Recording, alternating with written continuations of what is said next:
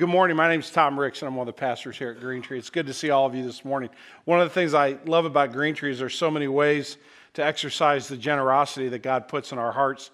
Uh, we, we have our offering churches every Sunday morning. We can, we can place our, our offerings there, and those are important. They facilitate uh, the ministries of Green Tree. They're very important. Uh, but there's also the Nicaragua night where we can help uh, our students go and have a missions experience at a young age and begin to have uh, God create mercy and generosity and kindness in their hearts. Uh, the, um, the affordable Christmas, the, uh, the bags that we do every month for Kirk Care and providing meals for folks uh, that don't have it. There's just there's a wonderful spirit of generosity at Green Tree. If you can't come to that night, but you do have something you'd like to donate, you may do that. If you have some Cardinals tickets or actually if you have Blues tickets, see me privately. But um, it, there are, you know, a lot of, I'm, I'm donating a round of golf with me. So if you want to feel better about your golf game, come and buy that because if you play golf with me, you'll feel better about, about your golf. But I am thankful for uh, the, the trip that those guys get to go on. And Eric, I appreciate you and Elisa's leadership in that. Uh, so, we're starting a new series this morning. Uh, we have been studying Dig In for the last 10 weeks. We're looking at our, our tagline for Green Tree Dig In, branch out and live it up. So, for the first part of the year, we were digging into the book of Colossians and to the preeminence of Jesus. And now we're going to move into branching out and engaging our culture. Uh, and the temptation when you, when you think about this is to think about culture, think about those folks out there and what might they need and what, what might I have that I can provide for them. But I want to kind of flip that a little bit. And the, the sermon of the title this morning kind of says it all. How would you like to live next door to you? How would we be as a neighbor? So I want you to watch the screen. We're going to give you a couple examples of neighbors that maybe aren't the most neighborly. I'm sure none of you are neighbors like that. Uh, but we, we tend to think about, uh, you know, I hope the folks that live next door to me are really nice. They, they'll fit in well with the neighborhood. They'll, you know, there'll be people with whom we get along. And Jesus challenges that notion. Uh, that's part of the reason why one of our taglines is branch out. And Jesus says, as you're connected to me, you have the opportunity then to see the world the way I see the world, which is to bring love and compassion and kindness. But in order to do that, you start with the inward reflection uh, before you can begin to branch out. So we, we're going to ask the question over the next 10 weeks how do disciples li- live out their faith in modern day culture?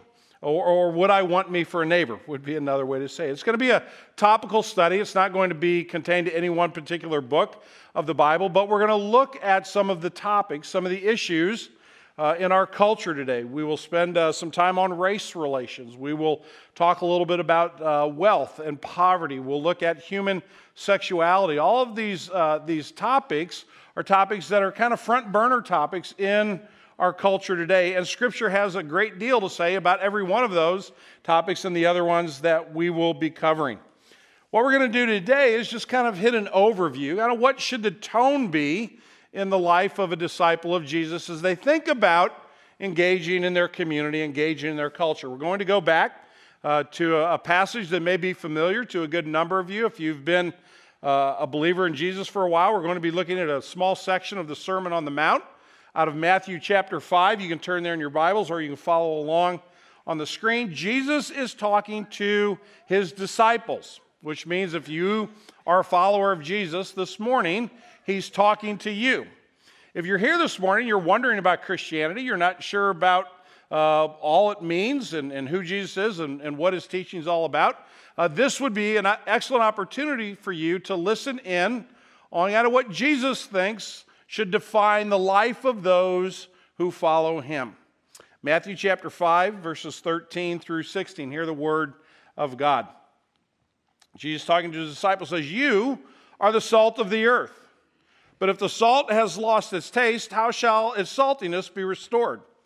It's no longer good for anything except to be thrown out and trampled under people's feet.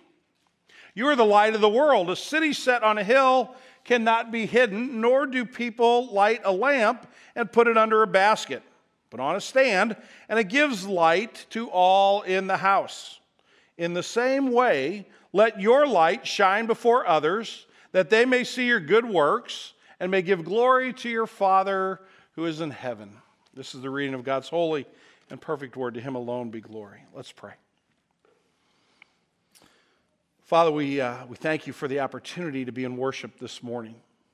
There's so many places around the world where Christians are in hiding today as they worship for fear of imprisonment, for fear of persecution, fear even of being put to death. And we can uh, open the curtains up and let the sunshine in and publicly, without apology or fear of retribution, bring glory to the Lord Jesus. Father, remind us that that is not how the rest of the world is defined.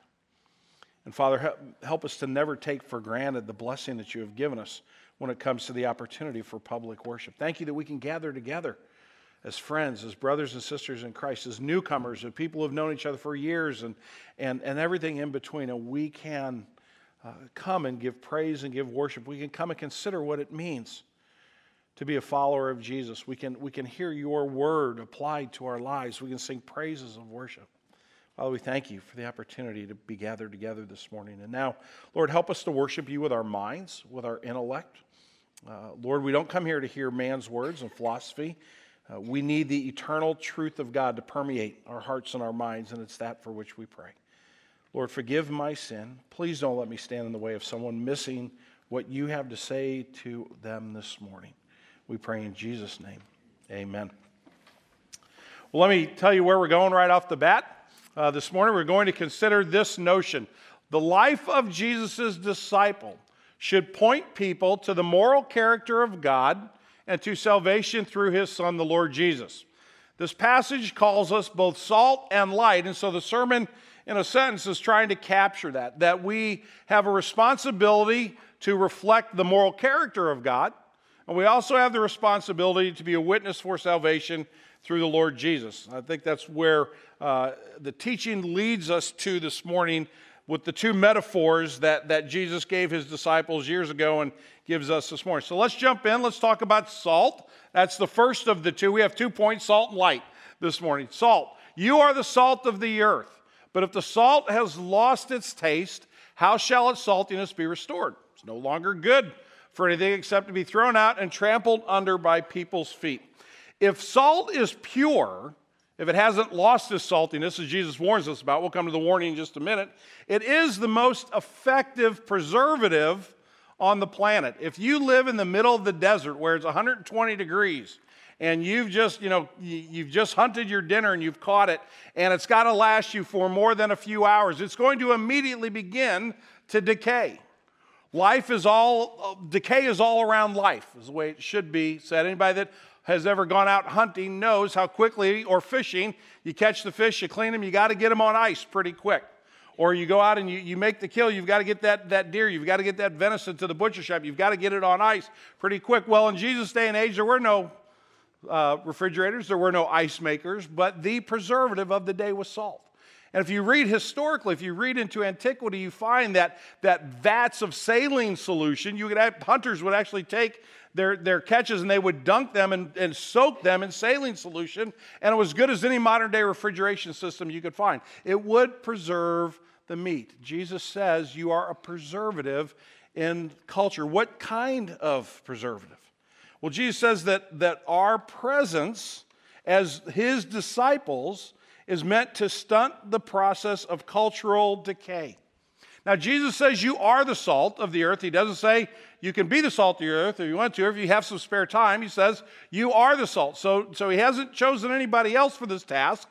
He's chosen his disciples to be the salt. And the word is emphatic to the extent that Jesus is saying, You alone are the salt of the earth. Now, before our heads get puffed up, and before we get real excited that Jesus has named us the salt of the earth, let's step back and think about what that means. That ought to actually alarm you a bit if you're a disciple, not necessarily make you feel pretty good about yourself. You're not chosen to be the salt because you're naturally the saltiest. I am not naturally the saltiest, nor are you. We've been chosen simply because the grace of God is living in us and we're Jesus' disciples. Therefore, by definition, he calls us to have an impact on the world in which we live. In other words, he immediately says, if you're going to follow me, you got to love the world. If you're going to be my disciple, you have to care about your culture, your community. You have to care about the decay, the social, the moral decay that is prevalent in every society because your role is to bring God into your cultures. As disciples, Jesus says, I am calling you to stunt the moral decay of this world, not through self righteousness, but through purity of God's word. Not aligned to any one particular political party or any one particular church for that matter, but as my disciples, you're called to have an impact on the culture around you. I think it's encouraging to know that, that God wants us to be his witnesses in this world, that God has not abandoned this world, that God has not thrown up his arms and said, Well, they're just not getting the picture, so I'm going to move on. But rather, God has called us and given us the task and the opportunity to live in such a way that people would say, maybe God is some being that I should take seriously. Maybe I should consider what he has to say in my life. The role of discipleship in the sense of salt is to be a preservative, but it's also, salt has another uh, activity in our lives, does it? And a more common one for us today, it's a flavor enhancer. How many times have you had that omelet and you, you know, kind of took a bite and went, boy, that needs, you know, typically you don't say that needs some paprika, right? Oh boy, that, that could use some cloves, right? No, I, that needs a little bit of salt. Why? It brings out the flavor in the meal, and we're called to enhance. So whether we are at work or at play, whether we're at sport or at dance or at music, whether we're in service or considering generosity or joy or even suffering and sorrow and hardship, discipleship gives a deeper and richer and fuller meaning to our lives. But sometimes that's not the case. Sometimes we, we act as if there is no zest, if there's no zeal in following the Lord Jesus. Oliver Wendell Holmes, one of the greatest poets our nation has ever produced, right? Oliver Wendell Holmes' father was a congregational pastor outside of Boston. He hoped that his son would follow in his footsteps. And later on in life, Holmes wrote this about considering whether or not he should be a pastor. He said, I might have entered the ministry if certain clergymen I knew had not acted and looked so much like undertakers. How often do people look at disciples of Jesus who are supposed to be filled with the joy of the Lord? I don't mean that we're happy and giddy all the time when things are difficult, but there's a richer and fuller sense of life in knowing what Christ has done for us and knowing we belong to Him. And yet people look at us and we're the most dour people walking around on the planet, spending all our time telling people what they're doing wrong instead of celebrating the grace and the mercy of Christ in us. Our service in the name of Jesus flavors this world. It's why you should support, and I should support Nicaragua Night and getting our kids to understand missions at an early age. That's why we should uh, celebrate the, the service day that we have every June called 2028. You're going to be hearing about that in May because it gives us the opportunity to bring the flavor of Christ into service of this world. Teresa of Avila, uh, in thinking about what it meant to be a disciple of Jesus, wrote the following Christ has no body now on earth but ours no hands but ours, no feet but ours. Ours are the eyes to see the needs of the world. Ours are the hands with which to bless everyone now. Ours are the feet with which he is to go about doing good. And so she wrote the following prayer based on that thought Lord, turn our praises into hands that clothe the naked, arms that comfort the afflicted, tables that host the stranger, and shoulders that support the weary, so that your name may be praised by those who live and die with their backs against the wall. What flavor are you and I bringing to our community? Is there a difference that people can see? What our neighbors say, I live next to some really salty Christians who seem to know what it means to really experience true joy and true excitement about life. Yes, they suffer. Yes, they struggle along the rest of it, but they seem to do so with a demeanor that points to something much deeper and much richer and much fuller than I've experienced in my own life. Theologian Kent Hughes writes this about our saltiness we need to ask ourselves if there's any difference between our approach to materialism, for example, than that of the world. Are there any distinctions between our approach to pleasures and that of unbelievers? Do we approach happiness differently? Is there a difference in our application of ethics? Does our compassion know the limitations of the world or is it stronger? The answers to these questions will reveal whether the salt is penetrating the meat or if the salt is being adulterated.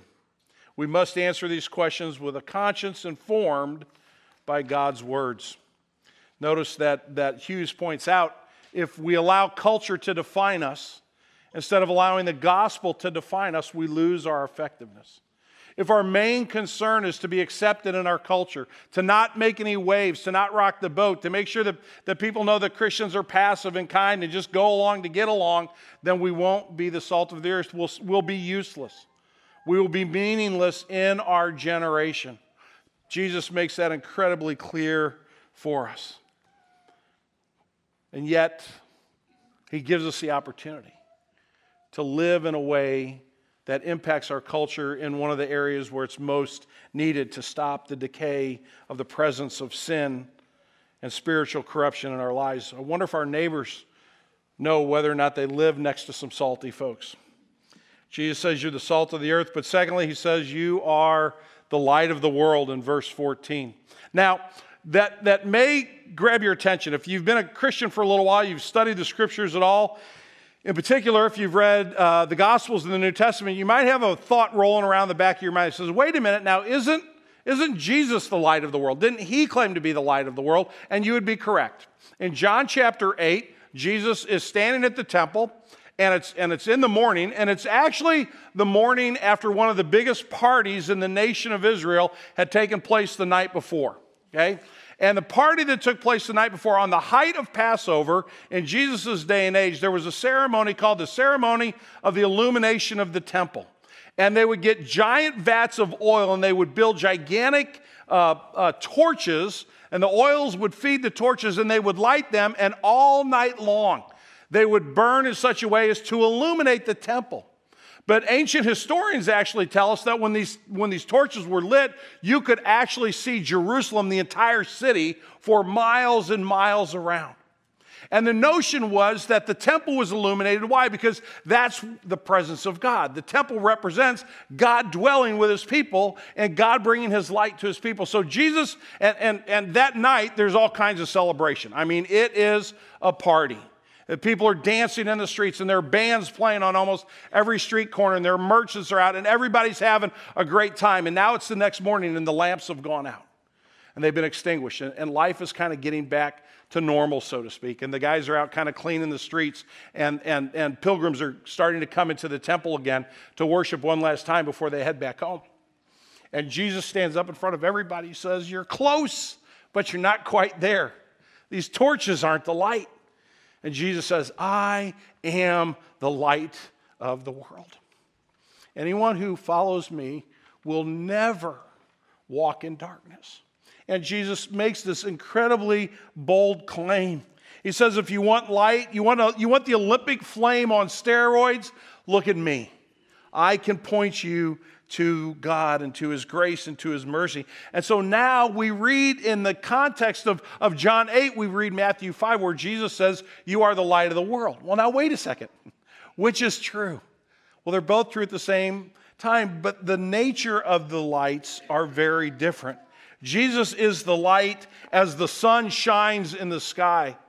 We're the light as the moon reflects the light of the sun. We say there's a full moon tonight, right? But what we're actually technically saying is what? That the moon is receiving uh, unadulterated light from the sun, and therefore the entire disk is illuminated clearly. And it actually looks as if it's giving light to the world. If you want the technical definition for a full moon, I looked it up. I don't know why. I guess I was a little bored on uh, Thursday afternoon. The phase of the moon in which it is visible as a fully illuminated disk. This phase occurs when the moon is on the opposite side of the earth as the sun and not in the earth's shadow. So there's nothing blocking the sun from hitting the moon. In the same way, we are reflective light. We only shine when we're exposed fully to Jesus. This is our witness for the gospel message. This is not drawing people to us, but it's drawing people to Him by reflecting His light into their lives. How do you reflect the light of Jesus to others? Part of it can certainly be in what you say, how you speak with others, and it must be. At some point, people need to hear the gospel message, but it begins with seeing, begins with observing that there's something different. There's a little more humility. There's a little more quickness to, to ask for forgiveness and to acknowledge that, that we aren't always right. There's a willingness to accept people that are rejected by society while still standing on the truth of God's word. You can, you can be salt and light at the same time, but it takes grace and it takes wisdom and it takes kindness and it takes compassion. And all of that Christ gives us in full measure if we will expose ourselves to Him. And the two metaphors that Jesus uses when it comes to light a city set on a hill cannot be hidden. He's standing just outside of Jerusalem, right? Clearly, that, that's a picture that is, that is easy to understand. As you're traveling to Jerusalem, you can see the city from a distance. But what does the city in Jesus' day represent? It represents refuge, it represents safety. And we live in a dangerous world. We live in a very broken world. We can hurt each other. We're dangerous to each other at times if we're honest with our tempers, with our words, with our actions. We can be very detrimental to one another. The world itself is a very unsafe place in which to live. There's hatred in our world, there's murder in our world, there's theft in our world, and the city is, was a place of refuge. Jesus says, Church, disciples, my followers, you're to be a place of refuge. The gospel is given so that people can have safety in their relationship with God. But we're also called to be what? The light of the world that illuminates the pathway. Have you ever gotten up in the middle of the night, maybe when the kids were little and you heard the baby crying and you needed to go get the baby and somebody left a laundry basket where they weren't supposed to leave it, right? That's not a, after you pick yourself up off the floor and you've called out to Jesus a couple of times, right? right? Or you stubbed your toe on something that wasn't supposed to be there, right? You had a few choice words for, for the people in your family. But if the light's on and you just trip and fall over it, it's on you, right? Because you can see it, it's right there. How's the world going to know the grace and the mercy and the compassion of Jesus if they don't see it in your life and they don't see it in my life? That's on us. And Jesus says, You're the light of the world. Show people the way. This can be challenging for a couple of reasons. First of all, when you think about the world, there are often times where the world lives in intentional darkness, where the world actually chooses darkness over light. Uh, one of the most famous verses in the Bible, John 3:16, for God so loved the world that he gave his only son, that whosoever believes in him should not perish but have eternal life. But three verses later, Jesus is still in conversation with this guy named Nicodemus, and he says this, and this is the judgment. The light has come into the world, and people love darkness rather than light because their works were evil. In other words, Jesus says, This is going to be a challenge for you to be the light of the world because people don't always want the light. And you and I understand that. If we're honest, we understand that. There are things that, have you ever had this experience where you did something or you said something and you went, Boy, I hope there's nobody around that knows me. I hope nobody saw me do that, right? Okay? We've all been embarrassed at, at one time or another by our lack of, of love for other people, by our impatience, by our, our angry bursts, whatever the, whatever the case may be, and we kind of cringe at it. Why is that? Well, we love darkness more than light sometimes. We'd rather our deeds kind of stay hidden. And the world thinks that way as well. There's a quote out of Macbeth, Act 1, uh, scene, uh, scene 5. Lady Macbeth is plotting this murder. And she's, she's asking that the darkness would, would stay around her, that it would be so dark that, she not, that her crime not become uncovered, right? Come, thick night, and pall thee in the doomness smoke of hell, that my keep knife see not the wound it makes, nor heaven peep through the blanket of the dark. Even in the Old English, you can, you can capture what's going on there. She says, I want it to be so dark that I can't even see the knife plunge into my victim's heart. Men love darkness rather than light. So it's going to be a challenge for us to stand and live in the light, but also we need to understand more personally that my own sin distorts my witness. We said that the, the moon is in fullness when it stands opposite and there's no shadow of the earth. What are the shadows of sin that are standing between me and my Lord Jesus? What is it that is hindering His light reflecting off of me because fully exposed to the light of Jesus, my good works will point people to my heavenly Father. That's what verse 16 says. People will see your good works and glorify your Father in heaven. Now, you, you got to grasp the context of this statement, right? We read this and they will see your good works and will glorify your Father in heaven. And sounds so church like, right? Okay, here's what Jesus is saying people are going to look at you and they're going to see that you're doing some incredible service or you're being kind when, when, when nobody else would be kind, or, or you have a peace about you when, when, when everything is going crazy, but you just see there's something that, that you're exhibiting that nobody else does. And people go, there's only one way that happens. and uh, uh, that's a miracle, right? There's no way Tom Ricks is that nice of a guy. That is truly miraculous. Praise God that God did something to Tom Ricks. Otherwise, this would be a disaster, right? Jesus is saying people will be shocked at the way you act. Why? Because it's not the way you naturally act. You got to be willing to admit that. You got to be willing to hear that because that makes you cry out to Jesus. That makes you say, Lord, don't let anything stand in the way. Don't, don't let a shadow get in between the two of us because I need to be a reflection of you, not a reflection of me. And when I reflect you, people will say, Praise God, that's truly something amazing. We're called to be the light of the world in about uh, three weeks on a Friday night in here. We're going to clear out all these chairs.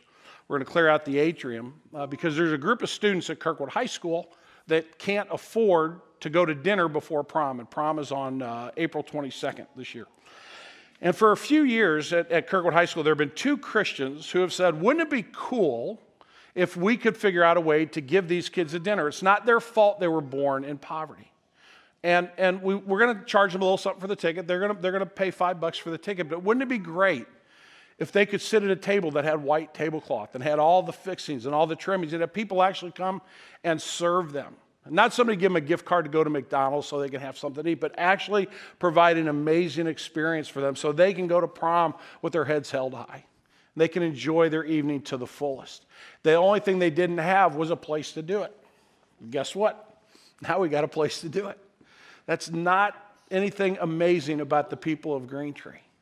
That's an amazing thing that God has done in people's hearts. So we're going to have appetizers out in the hallway. We're going to have a photographer out there taking pictures. We're going to be serving. And all of you that signed up to serve, show up, be ready to go, right?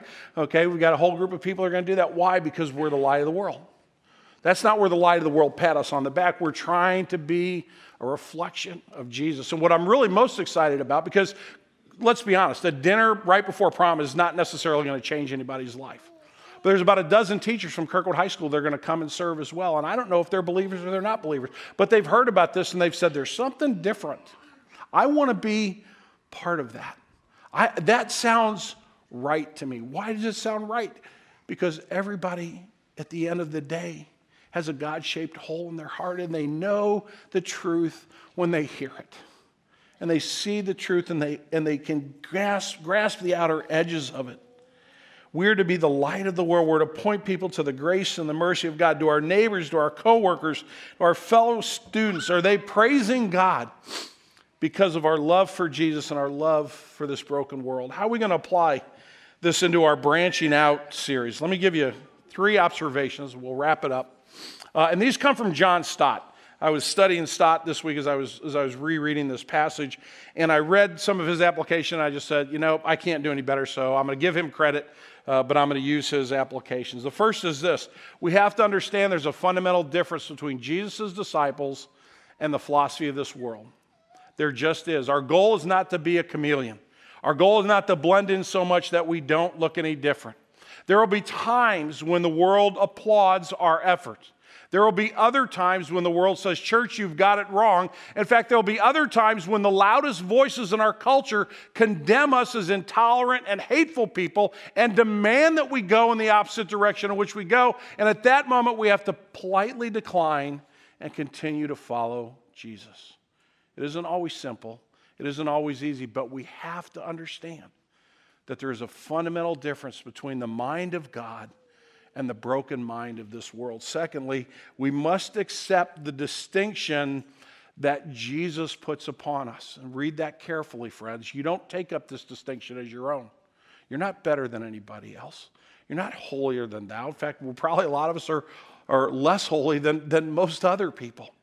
Jesus draws this distinction. Why? He says the world needs to see what it means for people to give themselves to me in wholehearted devotion and follow me so that their eyes will be turned not to you, but to me. And we must be willing to accept that distinction. And then, thirdly, we must embrace the twofold identity.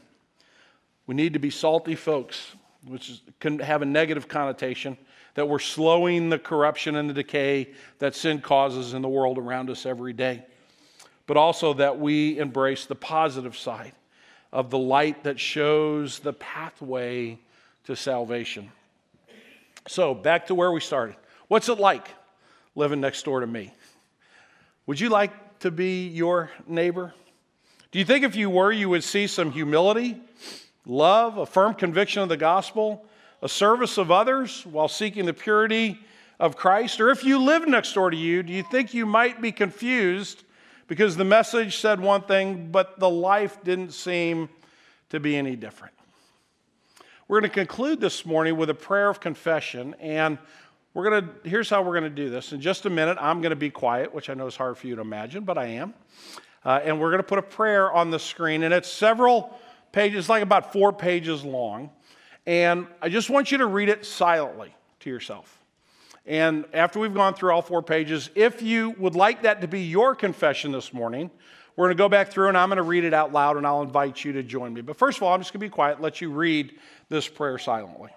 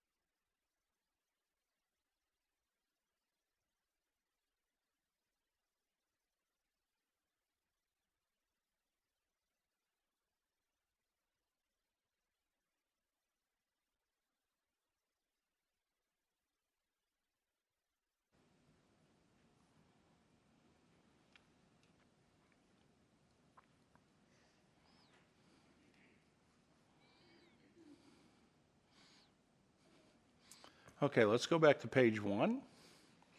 And you can remain seated. You can stand if you want. You can kneel, whatever posture you would like to take. But if you'd like to make this your prayer of confession uh, with me this morning, let's read and pray together. Lord Jesus, you have called us to be witnesses for you in our communities, neighborhoods, schools, and places of business. You have taught us that we are the salt of the earth and the light of the world. You not only taught us this, but you also set an example for us to follow. You perfectly loved God the Father with all your heart, soul, mind, and strength. Because of this, you also perfectly loved your neighbor as yourself. We confess that we have not been faithful to your calling. We have often ignored the spiritual need of those around us. We have turned a deaf ear to those who ask questions of our faith. We have self righteously judged others instead of humbly sharing the good news of your gospel. We have excused ourselves from following your directive to be witnesses of your grace. Forgive us for our callous indifference to the spiritual well being of our generation. Have mercy on us for failing to love God and our fellow man by neglecting to share the good news of Jesus. In place of our cold hearts, Give us hearts that burn with your compassion for the lost. Holy Spirit, fill us with love for those around us and create within us a longing for others to experience the grace and mercy of God. This we pray in the name of our Lord Jesus. Amen. Father, we pray this morning uh, that our hearts would be unified under your gospel, not under the banner of Green Tree Community Church or any denomination but under your teaching, your sacrifice, your spirit. You have emphatically told us that we are the salt of the earth and the light of the world. Father, as we have just confessed, that something to which we do not uh, live up. We fail, we fall short, and sometimes we just turn a deaf ear. So, Lord, if we are to branch out, to truly seek to be a representative of your Son, our Lord Jesus, in our generation, it will be because your Spirit fills us, your Word teaches us, controls us, and moves us, that we would reflect His glory. To this end, we pray that you would make this a reality in our lives as individual disciples, as well as this small community of believers called Green Tree Community Church. We pray in Jesus' name. Amen.